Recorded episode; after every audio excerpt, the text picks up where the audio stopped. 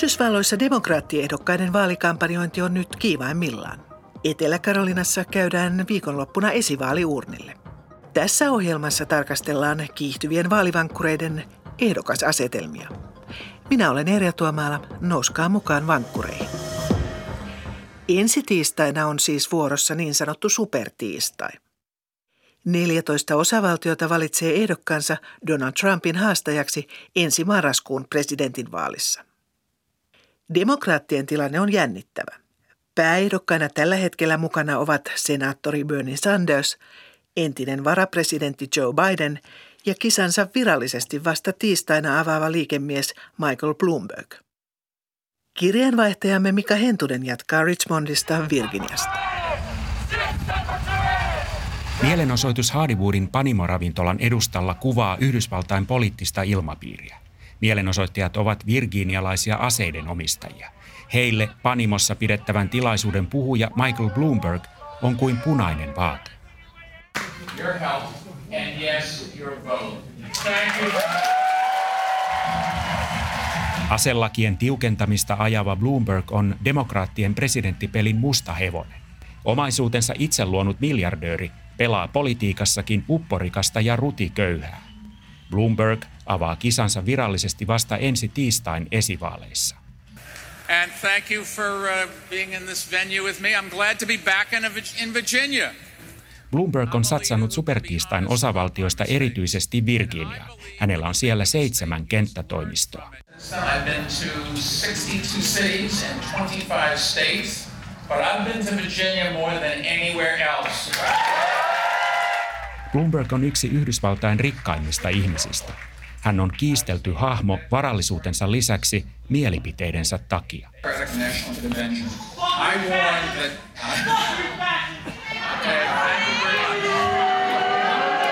Panimon sisäpuolelle päässeet mielenosoittajat syyttävät häntä fasistiksi. Bloombergin kampanjaa ovat tahranneet syytökset hänen aiemmista puheistaan, jotka on leimattu rasistisiksi ja naisia alentaviksi.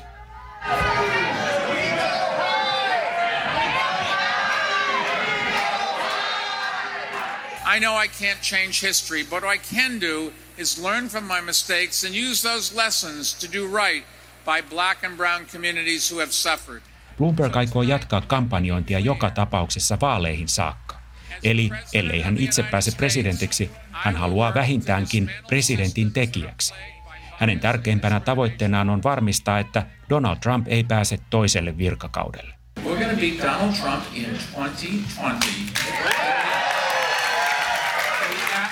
Now we have been talking about universal health care for well over 100 years. Teddy Roosevelt talked about it.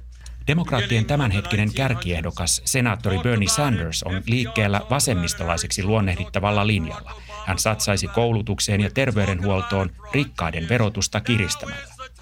Sandersin haastaja, entinen varapresidentti Joe Biden, on keskitien kulkija. Vaalitilaisuuksien perusteella hänen tärkein motivaationsa on sama kuin Bloombergillä, se on Trumpin lyöminen. It's made of decency, honor, leaving no one behind understanding that everyone, everyone Ajovalaisessa voimistelusalissa puhunut Biden vaati Trumpia muuttamaan käytöstään. Ihmisiä pitää kunnioittaa. Heitä ei saa pilkata heidän ulkonäkönsä takia tai jos he änkyttävät, Biden sanoi ja ihmetteli perään, millaiseen jamaan maa on oikein ajautunut, kun hänen ylipäätään pitää tällaisista asioista puhua. Think about it. How many of you as parents and grandparents literally, I'm not asking for show of hands, but how many literally when the president comes on, ask your children to walk away from the television. I mean, think about that. Kuinka moni teistä vanhemmista ja isovanhemmista joutuu vaihtamaan kanavaa presidentin puhuessa, jos huoneessa on lapsia? Biden kysyi. Senaattori Elizabeth Warrenin, pormestari Pete Buttigiegin ja senaattori Amy Klobucharin mahdollisuudet näyttävät tällä hetkellä vähäisiltä. Liikkuvia äänestäjiä on kuitenkin vielä paljon, kuten esivaaleja kiertävä georgialainen opettaja Kim Kansal. At this point, I'm undecided, but I'm open and I'm interested in hearing everything live and in person. What are the most important issues for you as far as the... My most important issues are the well-being of the country. It's healthcare, it's labor issues. It's having good international relationships. It's about global warming and Kim Kansel kertoo, että hänelle tärkeimpiä vaaliteemoja ovat terveydenhuolto ja työntekijöiden oikeudet sekä Yhdysvaltain kansainväliset suhteet ja ilmastonsuojelu. I like uh, Bloomberg because I really do think we've got to do something about gun control. And I think just building goodwill again, I just think that the current scene is just terrible. Susan Drummond sanoo kannattavansa Michael Bloombergia, koska haluaa tiukempia aselakeja. Sen lisäksi Drummond toivoo maahan uudenlaista ilmapiiriä. Nykyinen on hänen mielestään karmea. Miljardööri Bloombergin lähtö demokraattien presidenttikisaan on räjäyttänyt vaaleihin käytettävän rahan aivan uudelle tasolle. Kilpailijat syyttävät häntä yrityksestä ostaa vaalit. Bloomberg saikin tulisen vastaanoton tannoisessa NBCn vaalidebatissa. Heikki Heiskanen tarkastelee vaalirahoitusta. Entistä pormestaria Michael Bloombergia odotti sanallinen sakin hivutus, kun hän viimein astui lavalle Las Vegasissa Nevadassa järjestetyssä demokraattien vaaliväittelyssä. A billionaire who calls women fat broads and horse-faced lesbians. And no, I'm not talking about Donald Trump. I'm talking about Mayor Bloomberg. Senaattori Elizabeth Warren sanoi, että kisassa vastassa on miljardööri, joka kutsuu naisia lihaviksi naikkosiksi ja hevosnaamaisiksi lesboiksi eikä hän nyt tarkoittanut Donald Trumpia, vaan pormestari Bloombergia. Miljardööri on holvannut valtavia rahasummia vaalimainontaan ja kiivennyt siten kannatusmittauksissa kärkijoukkoon, mistä kilpakumppanit olivat näreissään. And I'm a philanthropist who didn't inherit his money, but made his money. Minä olen hyvän tekijä, enkä perinyt rahojani, vaan ansaitsin ne itse. Ja käytän sitä rahaa vapauttaakseni meidät Donald Trumpista, huonoimmasta presidentistä, joka meillä on koskaan ollut, Bloomberg puolustautui. Esivaalien supertiistain lähestyessä jännitys on kasvanut ja panokset myös. Jo ennen kuin Bloomberg oli osallistunut yhteenkään esivaaliin, hän oli käyttänyt kampanjointiin suunnilleen 350 miljoonaa dollaria. Vaaleihin käytettävä rahasumma on jyrkässä nousussa, sanoo vaalirahoituksen ja politiikan suhdetta pitkään tutkinut emeritusprofessori. These are crazy numbers. Nämä ovat hulluja lukuja, emeritusprofessori Thomas Ferguson Massachusettsin yliopistosta Bostonista sanoo. Hän muistuttaa, että vuonna 2016 demokraattien Hillary Clinton käytti koko kampanjassaan suunnilleen 1,4 miljardia dollaria ja republikaanien Donald Trump arviolta 800 miljoonaa dollaria. Nyt demokraattien puolella kukaan ei pääse lähellekään Bloombergia, mutta muutkin tulevat käyttämään paljon rahaa. And Trump is going to spend, he's clearly going to bust all kinds of records. Republikaanien puolella Trump tulee rikkomaan kaikenlaisia ennätyksiä, joskaan esivaaleissa hänellä ei ole tosiasiallista vastusta, Thomas Ferguson arvioi. Rahan käyttö on siis äimistyttävää jopa kokeneen tutkijan mielestä. Ferguson siteeraa ihmemaa Otsin Dorothyn sanoja pyörämyrskyn viettyä tämän kotikulmiltaan fantasiamaailmaan. We're not in Kansas anymore. That's right. That's exactly right. Emme ole enää Kansasissa. Se on aivan totta, Ferguson sanoo. Summat nousevat, kun yhä enemmän miljardöörejä lähtee politiikkaan – Bloombergin lisäksi demokraattien kisassa on miljardööri Tom Steyer, joka käyttää hämmästyttäviä rahoja Etelä-Carolinan kisoihin. But it is clear to me they live in a bubble. Ferguson arvelee miljardöörien liikkeelle lähdön syyksi, että nämä elävät kuplassa, jossa kukaan ei kerro heille, jos he ovat väärässä. Niinpä miljardöörit alkavat uskoa tajuavansa kaiken kaikesta ja pitävät politiikkaa ylipäätään helppona hommana. Toinen syy vaalien rahatulvaan on, että panokset kovenevat ja ihmisten maksuhalukkuus kasvaa, Ferguson sanoo. Bloombergilla näyttää olevan silmissään kaksi vihollista. Toisaalta Trump ja toisaalta demokraattien ehdokkuutta tavoitteleva Bernie Sanders, demokraattinen sosialisti. And it's obvious that Bloomberg can't stand Bernie Sanders. There is a... On ilmeistä, että Bloomberg ei voi sietää Bernie Sandersia. Miljardöörit ylipäätään inhoavat Sandersia ja myös Elizabeth Warrenia, Ferguson sanoo. Ajatus verojen maksamisesta ei kiehdo rahamiehiä. Ferguson muistuttaa, että Microsoftin perustaja Bill Gates sanoi joutuvansa harkitsemaan Trumpin kannattamista, jos demokraattien ehdokkaana olisi Sanders. Sandersin rahankeruumalli on haastanut eliitin perinteet. Hän kerää rahansa lähinnä pieninä lahjoituksina ja on pystynyt kokoamaan tähän asti kilpailukykyisen vaalikassan. Ferguson kollegoineen on tutkinut myös vuoden 2016 vaalien rahoitusta. Fergusonin mielestä puheet esimerkiksi Venäjän vaalisekaantumisesta ovat kevyttä kamaa siihen nähden, miten paljon vaalirahoitus vaikutti vaalien lopputulokseen.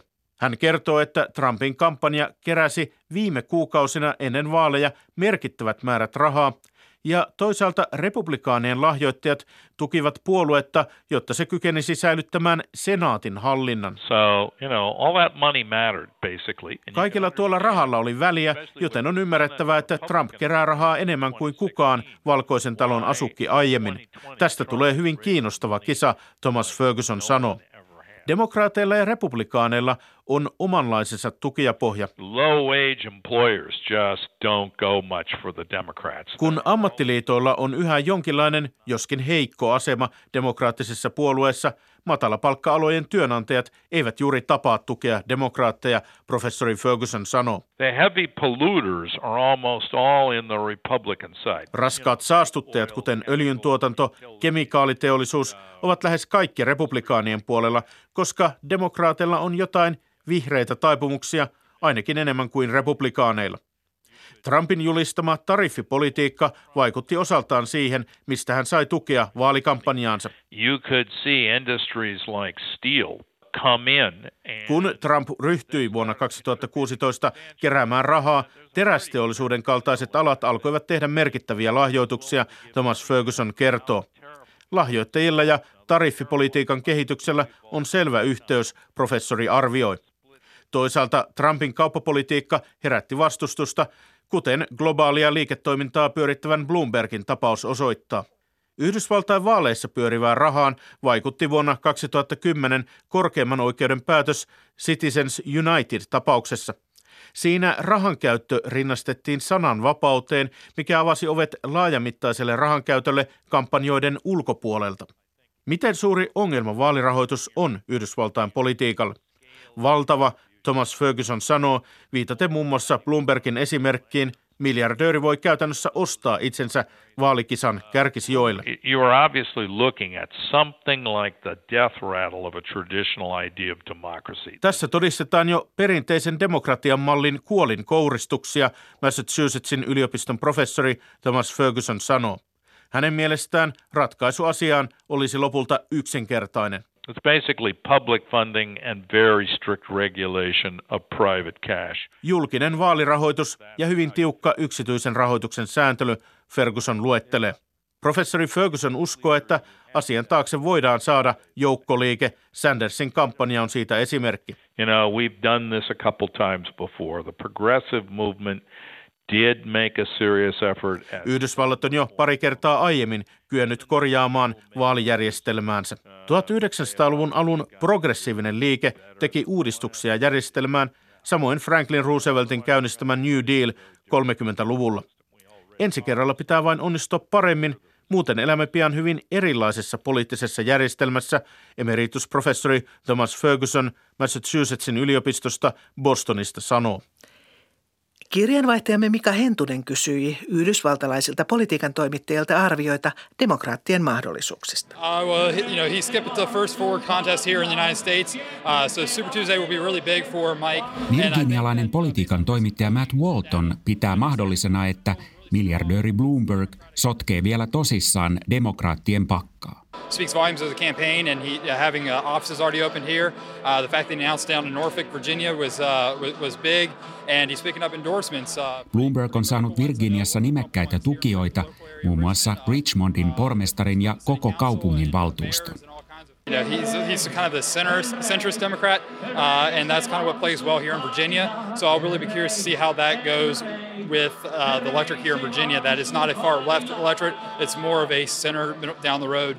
Bloomberg on niin sanottu keskitien kulkija demokraattipuolueessa. Matt Walton sanoo odottavansa mielenkiinnolla, miten pitkälle se riittää Virginiassa. Osavaltion äänestäjät lukeutuvat perinteisesti maltilliseen keskustaan. Pennsylvania is a different kind of state Toimittaja Rick Dunham on kotoisin Pennsylvaniasta, missä Joe Bidenin kampanja pitää päämajansa. Pennsylvania on niin sanottu vaankieliosavaltio, eli se on yksi niistä osavaltioista, jotka yleensä ratkaisevat koko presidentin vaalin. Donald Trump pystyi viime vaaleissa voittamaan siellä ensimmäisenä republikaanina vuoden 1988 jälkeen. On hyvin mahdollista, että Pennsylvanian voittajasta tulee myös seuraava Yhdysvaltain presidentti. Do African American voters in Philadelphia who did not turn out in, in big numbers in 2016 turn out this time? Do young voters who are overwhelmingly against Donald Trump uh, vote more than normal or, or Toimittaja Danamin mukaan Pennsylvanian ja monen muun vaankieliosavaltion vaaleihin, niin esivaaleihin kuin marraskuun varsinaiseen presidentinvaaliin, liittyy kaksi avainkysymystä – Ensimmäinen kysymys on se, kuinka innokkaasti viime vaaleissa laiskasti äänestäneet mustat äänestävät nyt. Toinen kysymys on se, kuinka paljon uusia nuoria äänestäjiä demokraatit saavat houkuteltua mukaan. Ne ovat Danamin mukaan ratkaisevia kysymyksiä, koska Trumpin kannattajien tiedetään äänestävän joka tapauksessa innokkaasti. The election will be decided by uh, black voters and by young voters.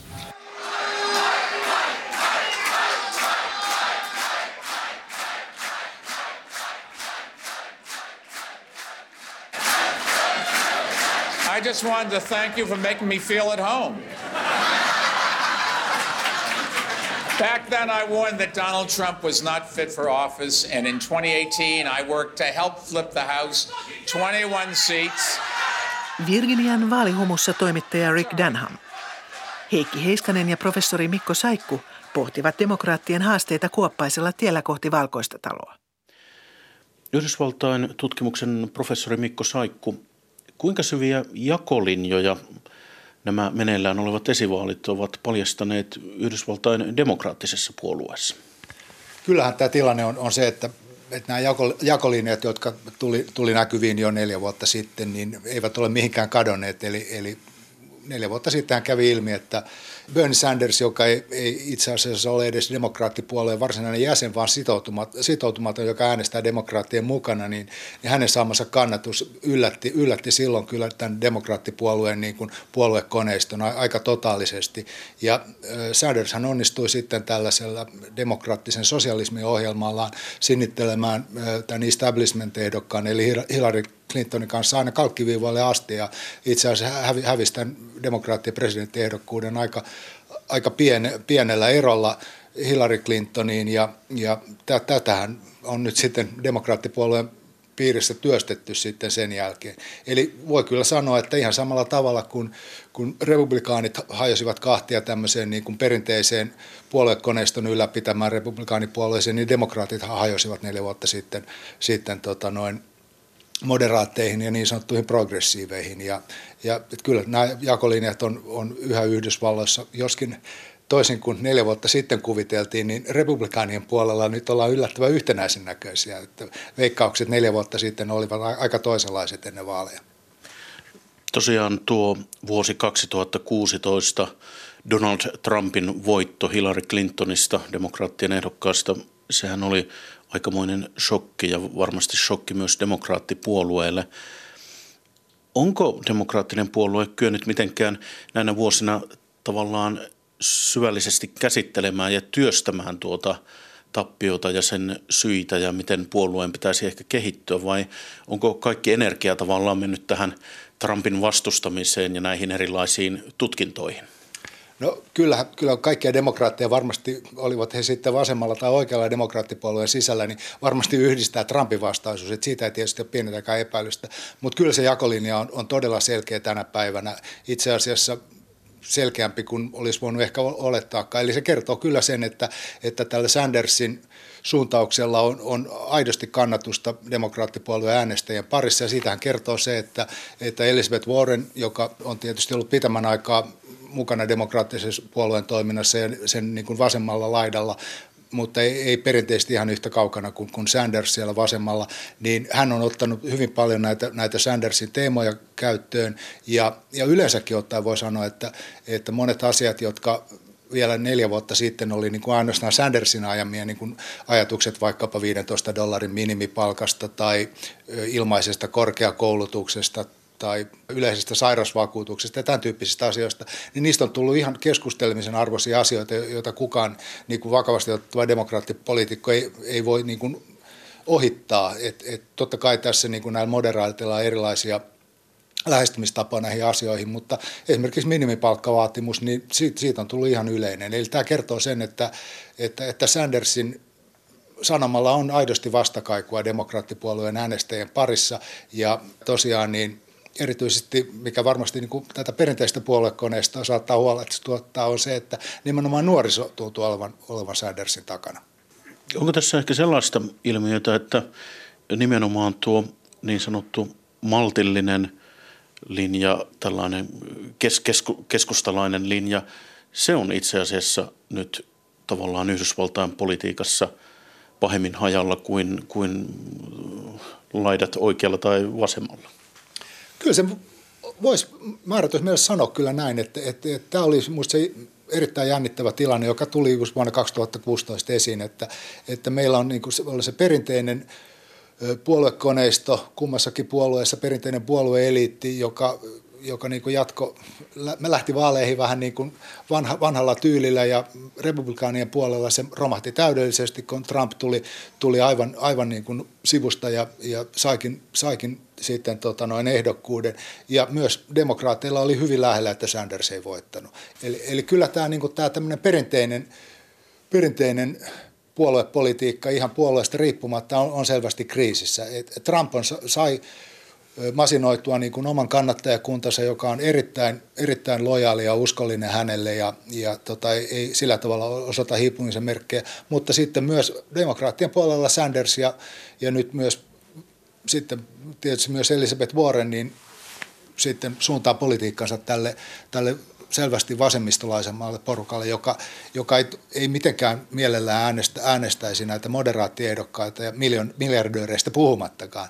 Eli, eli siinä on taas yksi, yksi ongelma demokraateille kyllä, kyllä näissä vaaleissa, että et jos jos, jos tota noin, niin Bloomberg esimerkiksi saisi sais tämän tota, nim, nimityksen demokraattien ehdokkaaksi, että kyllä Sandersin ja, ja Warrenin kannattajia on hyvin vaikea vaikea tuota häntä äänestää. Toisaalta tietysti niin mikä tahansa varmasti on heidän mielestään mukavampi valinta kuin Trump, mutta, mutta vaikeaa se tulee olemaan. Ja, ja kyllähän esimerkiksi Hillary Clintoninkin häviötä sitten vuoden 2016 vaaleissa on osaltaan selitetty sillä, että aika moni Sandersin kannattaja jäi kotiin niissä vaaleissa just sen takia, että, että, että he kokivat, että Sandersia kohdeltiin epäreilusti niissä vaaleissa. Silloin tätä valitsijamiesvalintaahan on demokraattisen puolueen sisällä sen jälkeen sitten muutettu. Mutta itse asiassa nytkin jopa spekuloidaan sillä, että jos Sanders onnistuu, onnistuu tota noin sinnittelemään sinne loppuun asti ja saiskin, saiskin tota noin, ö, eniten valitsijamiehiä, mutta ei enemmistöä, niin mitä, mitä sitten demokraattien puoluekokouksessa tulee tapahtumaan? Et, että, että, että tota, kyllä demokraatti demokraattien puoluekoneesta on kyllä tosi vaikea nimenomaan Sandersia niellä. Professori Mikko Saikku. Kiitos seurastanne. Ensi viikolla maailmanpolitiikan arkipäivää pohtii muotia. Pohdimme myös sitä, tehdäänkö Euroopassa enää vaatteita.